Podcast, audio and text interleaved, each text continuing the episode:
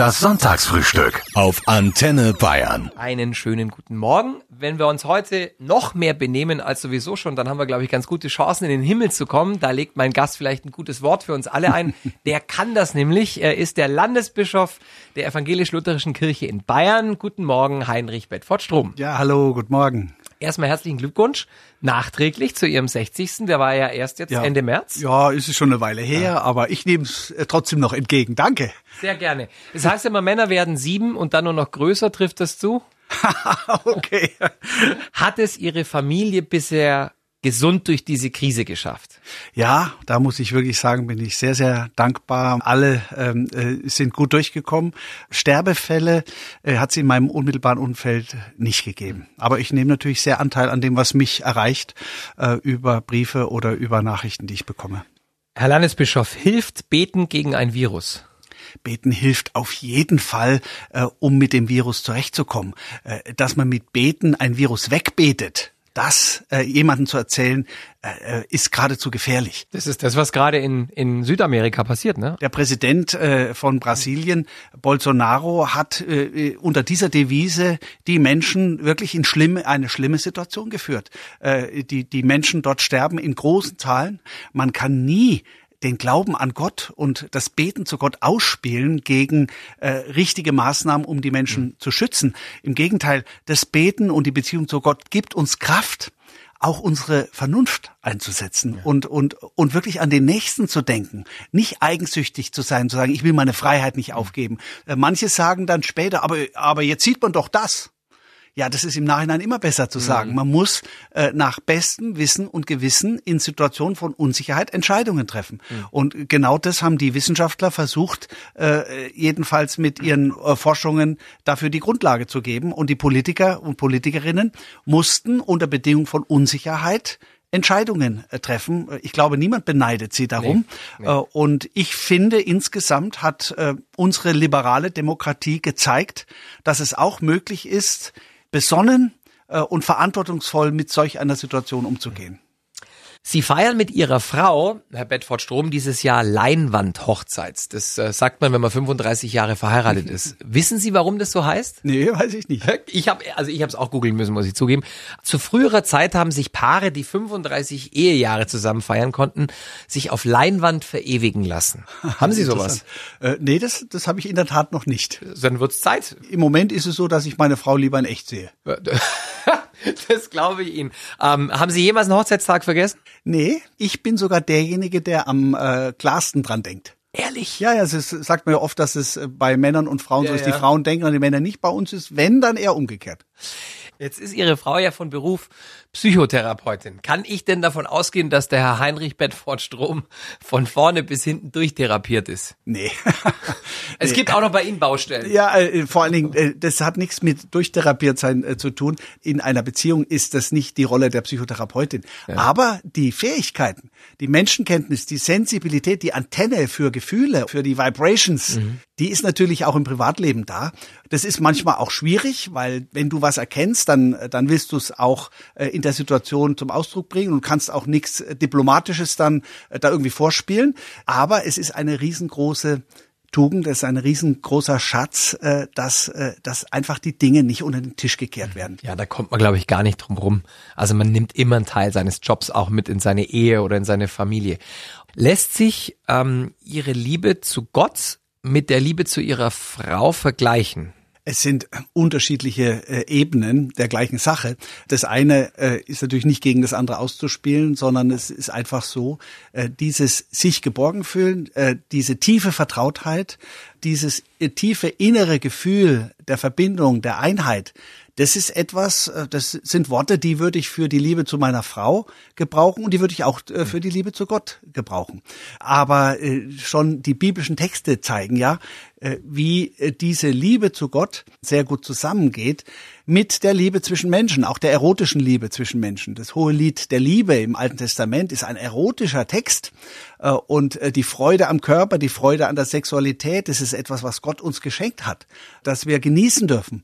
Und äh, deswegen äh, ist es etwas, was sehr gut zusammengeht mit dem Glauben an Gott. Wären Sie katholisch aufgewachsen, wäre das Zölibat für Sie jemals in Frage gekommen? Nein.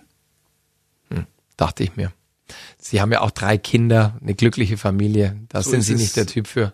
Nee, ich äh, darauf würde ich tatsächlich nie verzichten wollen. Das ist ein, ein ungeheurer Reichtum in meinem Leben. Wenn Menschen das freiwillig wählen, mhm. äh, dann habe ich da großen Respekt davor. Ich fühle mich auch durch meine Familie sehr gesegnet.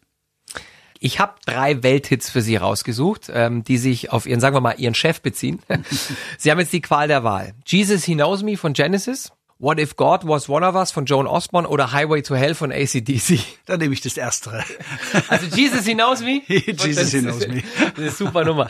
Mit was haben Sie eigentlich damals in der Pubertät Ihre Eltern zur Weißglut getrieben? Es muss oh. doch auch bei einem Landesbischof ja, ja, selbstverständlich. Na, ich, ich habe jetzt eher überlegt unter den vielen Dingen, welches ich jetzt sage. Hatten Sie mal wilde Haare, eine Tätowierung? Äh, haben Sie Haare ja, also ich meine, das mit den Haaren war natürlich immer ein Kampf. Ich wollte ja. immer längere Haare und meine Eltern haben das nicht erlaubt. Irgendwann mit 16 oder sowas deckten sich allmählich die Vorstellungen. Aber vorher war es schon, war das schon immer ein Kampf. Ja. Sie sind ja bekennender Klubberer.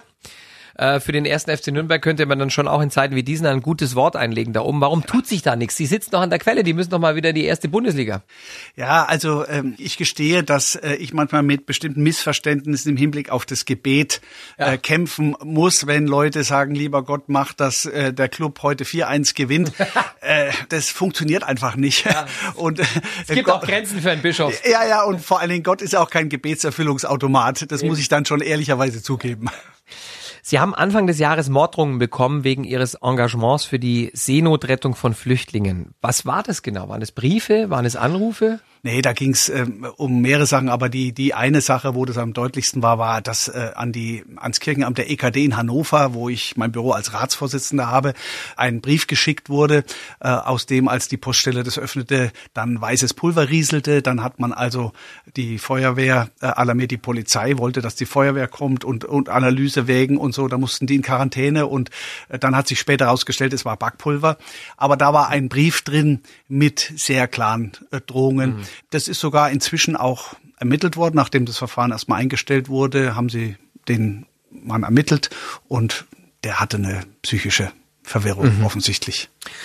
Es kommt ja auch immer wieder der Vorwurf, dass man gerade jetzt ähm, in Zeiten von Corona erstmal den Armen im eigenen Land helfen soll. Wie denken Sie darüber und was sagen Sie dazu? Ja, das ist natürlich richtig. Äh, dafür setzen wir uns als Kirchen sehr ein äh, und wir haben auch äh, sehr bewusst sehr schnell einen Fonds in den Beratungsstellen äh, etabliert, wo Menschen, die in der Situation sind, wo denen spontan und ohne Bürokratie geholfen werden kann. Aber ich will es auch sagen, es ist nicht nur national, es ist auch international, äh, dass Menschen an Hunger sterben. 8000 äh, Kinder am Tag, ne? 8500 Kinder sterben unter fünf Jahren, sterben jeden Tag, weil sie nicht genug zu essen haben, obwohl genügend Nahrungsmittel auf der Welt da sind. Das ist ein skandalöser Zustand schon vor der Corona-Krise der kann nicht bleiben. Äh, und deswegen, wenn es jetzt darum geht, wie orientieren wir uns neu als Weltgemeinschaft, müssen die Schwächsten, müssen auch die Armen weltweit äh, in den Blick treten. Und auch die Klimakrise ist so ein Thema. Äh, da, äh, in Ruanda ist der äh, Pro-Kopf-Ausstoß 0,1 Tonnen. Äh, CO2. In Deutschland, In Deutschland sind zwischen neun und zehn Tonnen. Ja, ja. Diejenigen, die am wenigsten zur Verursachung des Klimawandels beigetragen haben, sind die ersten Opfer. Das ist einfach ungerecht und das versteht auch jeder Mensch. Mhm. Und äh, ich glaube, dass es äh, auch äh, die Erfahrung vieler Menschen ist, dass wenn sie einmal sagen, okay, ich mache das jetzt anders, ich orientiere mich hier um, meine Mobilität zum Beispiel, äh, die ändere ich, dass sie dann zurückschauen und sagen, eigentlich geht's mir viel besser als vorher. Hm. Darauf setze ich, dass man spürt, es ist eigentlich nicht nur Verzicht, sondern es ist auch mehr Lebensqualität vielleicht. Und dann merkt man schnell, dass man tatsächlich einfacher auch besser leben kann. Sie tanzen gerne, ne? Aha, so ist es. In welchem Tanzstil macht Ihnen keiner was vor? Ich tippe jetzt mal auf Tango, aber vielleicht liege ich auch falsch. Also am liebsten, sage ich ganz ehrlich, tanze ich mit meiner Frau zwar schon äh, so ausgehend von den klassischen Stilen, aber freier. Also nicht mhm. nach den festen Schritten, sondern so, dass ich mich drehen kann, dass wir in alle Richtungen uns drehen können. Manchmal auch ein bisschen wild äh, und mit verschiedenen äh, Stilen verbunden. Wir haben, wir haben in der Zeit, bevor die Kinder kamen, haben wir alle Tanzkurse so durchgemacht bis zum Goldstar. Äh, die Figuren habe ich aber im Einzelnen jetzt dann auch vergessen. Tango liebe ich auch sehr. Äh, wir waren neulich auch mal beim Tango Argentino, so eine Art Workshop. Äh, und das ist jetzt immer so ein bisschen die Frage, wann kriege ich das hin, dass wir, Ja, dass klar. wir das neben den Das vielen anderen Sachen, wo wir einfach auch mal zusammensitzen wollen, reden wollen und so.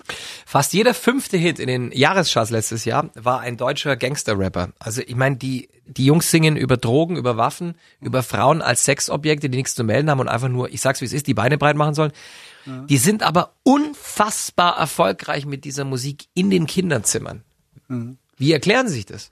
Ja, also zunächst mal weiß ich von meinen eigenen Söhnen, dass man jetzt aufpassen muss, diese Texte nicht so für bare Münze zu nehmen. Äh, trotzdem kann man das nicht einfach auf die leichte Schulter nehmen. Wenn es so normal wird, äh, äh, so über Menschen zu reden in Liedern, auch wenn es natürlich Teil einer bestimmten Kultur ist, die auch gerne provozieren möchte und denen man dann ein bisschen auch ein Stück weit auf den Leim geht, wenn man sich provozieren lässt, wenn man dann ganz empört ist. Äh, trotzdem ist es schon so, dass es mir Sorge macht, wenn bestimmte Dinge, die einfach nicht gesagt werden dürfen, ja, wo es sich nicht gehört, die zu sagen, die auch nicht normal werden sollen, wenn das dann äh, auf dem Wege der Musik einfach doch normal wird. Angelika aus Waging am See hat eine Frage an Sie, Herr Bedford Strom. Ob Sie in Ihrem Anzug ähm, nicht fürchterlich schwitzen, wenn es jetzt dann wieder wärmer wird. Das ist manchmal so, äh, aber ich habe mir auch schon die Freiheit genommen, äh, dann mein Jackett auszuziehen und äh, im weißen Collarhemd mit meinem Bischofskreuz äh, umgehängt äh, etwa äh, einen Vortrag zu halten. Insofern äh, bin ich da jetzt nicht so streng an den geltenden Regeln orientiert. Sagen Sie, beichten Sie eigentlich ab und zu? Weil die Evangelien machen das ja ähm, im Stillen, aber sie machen's. Also, äh, wenn Beichten heißt, dass ich mir Gedanken über die Frage mache, was schiefgelaufen ist, dann ja. Weil Sie ja als Mann Gottes nicht lügen dürfen, nutze ich das natürlich schamlos aus und stelle Ihnen jetzt einfach ein paar indiskrete Fragen zu Ihren Jugendsünden. Es reicht, wenn Sie mit Ja oder Nein antworten, Sie müssen aber auch gar nichts sagen. Gab es in jungen Jahren Drogenexperimente? Nein. Punkte in Flensburg? Ja, Haben Sie mal in der Schule abgeschrieben? ja, Bei Rot über die Ampel gegangen oder Ja. gefahren? Ja. Schon mal jemand im Auto den Mittelfinger gezeigt? nein. Mama am Handy weggedrückt? Hm, Handys gab's in meiner Jugend Ja, noch das nicht. stimmt, da haben Sie recht. Was, wie dumm von mir. Sie sind in den 60. Um Gottes Willen. Bei der Minibar im Hotel mal geschummelt? Nein, ich bin ehrlich gesagt in meiner Jugend nie im Hotel gewesen. Ich dachte eigentlich, dass ich in meinem ganzen Leben nie in einem Hotel äh, sein würde, weil das luxuriös und teuer für mich war. Ich habe damit nicht gerechnet, dass das Teil meines Lebens werden würde. Sind Sie schon mal Schwarzbus gefahren? Ja. Im Supermarkt mal was mitgehen lassen? Ja, wohl in der frühen Jugend schon. Ja, haben wir alle. Herr Bedford Strom, den Kirchen laufen die Mitglieder davon, auch der evangelischen, muss man sagen. Was macht das mit Ihnen als Mensch, der dafür, also zumindest in Ihrem Amt, teilweise ja mitverantwortlich gemacht wird, ob Sie jetzt was dafür können oder nicht? Es ist eine, eine Gratwanderung zwischen auf der einen Seite dem Hände in den Schoß legen, was nicht sein darf, und auf der anderen Seite sich permanent unter Druck setzen und es permanent auf sich selber zu beziehen, wenn Menschen aus der Kirche austreten. Demgegenüber muss man auch mal in aller Klarheit sagen, dass wir komplett andere gesellschaftliche Verhältnisse haben als 1950. Da gehörte es nämlich zum guten Ton, in der Kirche zu sein. Da war das Tradition, zum Teil sogar Zwang. Äh, wenn da einer aus der Kirche ausgetreten ist, wurde er gesellschaftlich geschnitten. Diese Situation hat sich komplett geändert. Heute sind die Menschen aus Freiheit Mitglied einer Gemeinschaft, auch der Kirche. Und das ist auch gut so. Das wünsche ich mir auch nicht mehr anders. Das heißt aber, dass heute natürlich auch viele Menschen sich anders entscheiden. Äh, Dass sie sagen, mir gibt es nichts, ich trete aus äh, oder das ist Ich mir geh- zu teuer. ich geh eh nie hin, genau. Äh, Oder ich gehe nie hin, was habe ich davon? Das heißt, heute ist für uns äh, die entscheidende Herausforderung, und das ist eine ganz andere als früher, dass wir unter der Flut von Angeboten, äh, die Menschen heute äh, in ihrem Leben haben, dass wir sagen, diese Grundlage für dein Leben, der christliche Glaube, das Bewusstsein, dass du keine Angst vor dem Tod haben brauchst, dass du jeden Abend sagst, danke Gott für all den Reichtum, den du mir heute geschenkt hast.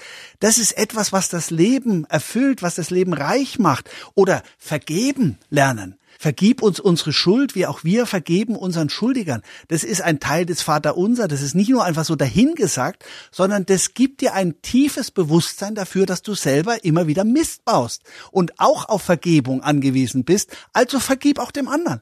Es hat also eine ganz starke lebensorientierende äh, Dimension. Und das wieder neu zu entdecken und deutlich zu machen, diese alten biblischen Texte sind nicht irgendwas Vermufftes, sondern die sind etwas, was dein Leben heute reich macht. Das ist etwas, äh, was uns viel besser gelingen muss, als es uns im Moment gelingt. Sie sind äh, Opa seit letztem Jahr und konnten Ihre Enkel wahrscheinlich auch wegen Corona jetzt lange Zeit nicht sehen und besuchen. Wie waren das Wiedersehen? Also ich muss zunächst mal sagen, das war wirklich äh, für mich persönlich eigentlich das Schmerzlichste, dass ich meinen äh, einjährigen Enkel äh, äh, über den ich mich wahnsinnig freue, dass ich den so lange nicht äh, live mhm. sehen konnte.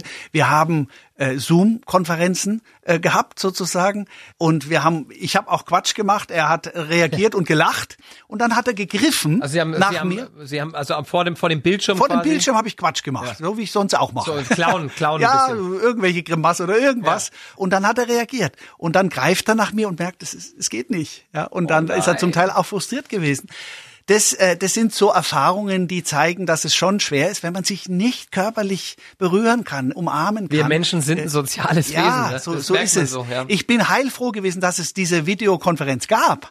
Aber noch viel schöner war es natürlich, als ich ihn dann zum ersten Mal wiedersehen konnte und äh, wir, wir können jetzt wieder in den Park gehen. Reitet er auch wieder auf ihn oder machen da die Knie nicht mehr mit bei Ihnen? Oder? Äh, ach nö, da, also da bin ich sehr beweglich. Also ja, da, da kann alles mit mir machen. Äh, und äh, wir haben da auch immer sehr viel viel Spaß miteinander. Und äh, ich bin jetzt dann, äh, wann immer ich es möglich machen kann, auch äh, äh, hole ich ihn ab, damit mein Sohn und meine Schwiegertochter da auch mal Zeit für sich haben. Und dann gehe ich auf den, Sp auf den Spielplatz, also in den Park, da ist auch ein Spielplatz. Und dann kommt man ins Gespräch und äh, das, ich genieße diese Zeit mhm. ungeheuer und habe ein, also das ist ein, ein riesengroßes Glück für mich, mein, mein einjähriger Enkel. Herr Bedford Strom, diese Frage stelle ich Ihnen jetzt als Tierschützer. Warum Glauben Sie, äh, hört bei den meisten Menschen die christliche Nächstenliebe beim Essen auf? Also wir schlachten im Jahr ungefähr 750 Millionen Tiere, allein in Deutschland. Ich meine, das sind ja fühlende soziale Wesen. So ein Schwein ist ungefähr so schlau wie ein dreijähriges Kind. Man hört aus der Kirche da selten was zu dem Thema. Na, wir haben gerade äh, als evangelische Kirche in Deutschland eine Schrift veröffentlicht, wo es um Tierwohl geht. Es geht faktisch darum, wie werden eigentlich Tiere heute behandelt? Wie werden sie gehalten? Äh, und äh, wie ist eigentlich äh, unser Fleischkonsum? Der Tenor in dieser Schrift ist zurück zum Sonntagsbraten, also maßvoller Fleischkonsum mhm. und ein Fleischkonsum, der dann eben auch mit Fleisch verbunden ist, das auch mehr kosten darf, weil die Tiere gut behandelt worden sind. Ich denke, dass das von, von großer Bedeutung ist, dass wir das nicht einfach übersehen, was da tagtäglich äh, passiert. Ja, ist ein Albtraum, ne? Das äh, muss ja. man einfach mal so sagen, ne? Ich will aber gleichzeitig auch sagen, äh, dass ich mir auch Sorgen mache äh, über eine bestimmte äh, Empörungskultur gegenüber Landwirten. Viele Landwirte sind nicht nur sehr naturverbunden, sondern die lieben auch ihre Tiere. Äh, und ich kann verstehen, wenn sie manchmal sehr empfindlich reagieren, wenn sie so pauschal hm. als Tierquäler äh, verurteilt werden. Deswegen wünsche ich mir mehr Sachlichkeit in der Debatte, allerdings schon mit dem Ziel, dass wir zu möglichst hohen Standards in der Behandlung von Tieren in Deutschland hm. kommen. Die kleine Marlene hat uns eine Mail geschrieben, also ich glaube ihre Mama, aber äh, die Frage kommt von Marlene. Die möchte von Ihnen wissen, ob der liebe Gott wirklich alles sieht. Ich glaube schon im Hinblick aufs nächste Weihnachten. Er, äh, der liebe Gott sieht nicht alles, um dich zu kontrollieren oder dich womöglich zu bestrafen. Gott ist jemand, der dich liebt, von ganzem Herzen liebt. Das ist die Energie, die Gott dir schickt, nicht die Strafe. Ich glaube, die Marlene schläft heute sehr gut. Dankeschön für diese Antwort. Herr Bedford Strom, Sie äh, leben in Bayern, in der Landeshauptstadt. Mhm. Sie reisen aber auch viel. Ich glaube, eines Ihrer Lieblingsländer ist Südafrika. Ja, ich habe da eine außerplanmäßige Professur an der Universität ja. Stellenbosch. Äh, das ist noch von meiner Zeit als Professor und deswegen bin ich da einmal im Jahr, um äh, an der Universität was zu machen. Was ist das Erste, was Sie vermissen, wenn Sie mal längere Zeit von zu Hause weg sind? Ich vermisse die wunderbare Süßrahmbutter auf meinem Bauernkrustenbrot am Morgen und der schöne Honig, den ich da, da drauf streiche. Auch äh, der Kaffee, wie ich ihn mir immer mache. Also mein Frühstück ist nirgendwo auf der Welt so gut wie zu Hause. Bayern ist meine Heimat. Ich bin in Schwaben geboren, in Memmingen geboren, in Oberfranken, in Coburg aufgewachsen. Jetzt wohne ich in Oberbayern. Ich habe auch in anderen Regierungsbezirken teilweise eine Zeit lang gewohnt und ich habe mich überall wohlgefühlt. Wir haben ganz viel heute auch über Probleme geredet. Äh, das bringt die Zeit, in der wir gerade leben, so mit sich. Aber was macht Ihnen in unserem Land große Hoffnung? Mir macht vieles große Hoffnung, zum Beispiel all die Menschen, die auf die Straße gehen, wenn Rassismus, Antisemitismus vor allem jetzt oder eben äh, wenn es um die Zukunft des Klimas, die Zukunft äh, unserer Erde geht, dass Menschen auf die Straße gehen, sich einmischen, nicht sich in ihr Privatleben nur zurückziehen und sagen, ich trete ein für eine Welt, in der alle Menschen in Würde leben können und in der wir so wirtschaften und so unser Wirtschaftssystem ausgerichtet ist, dass die Natur nicht weiter zerstört wird. Und wir gehen zu, nicht auf ein dunkles Loch, sondern auf einen neuen Himmel und eine neue Erde. So sagt die Bibel, das ist die Perspektive, in der ich lebe, in der ich auch auf die Welt äh, zugehe. Deswegen ist ein Wort von Dietrich Bonhoeffer für mich besonders wichtig geworden. Der hat gesagt, wenn morgen der jüngste Tag anbricht, dann wollen wir gerne die Arbeit für eine bessere Zukunft aus der Hand legen. Vorher aber nicht. Herzlichen Dank für diesen wundervollen Sonntagvormittag mit unserem bayerischen Landesbischof Heinrich Bedford Strom. Schön, dass Sie da waren. Ja, danke Ihnen. Das Sonntagsfrühstück auf Antenne Bayern.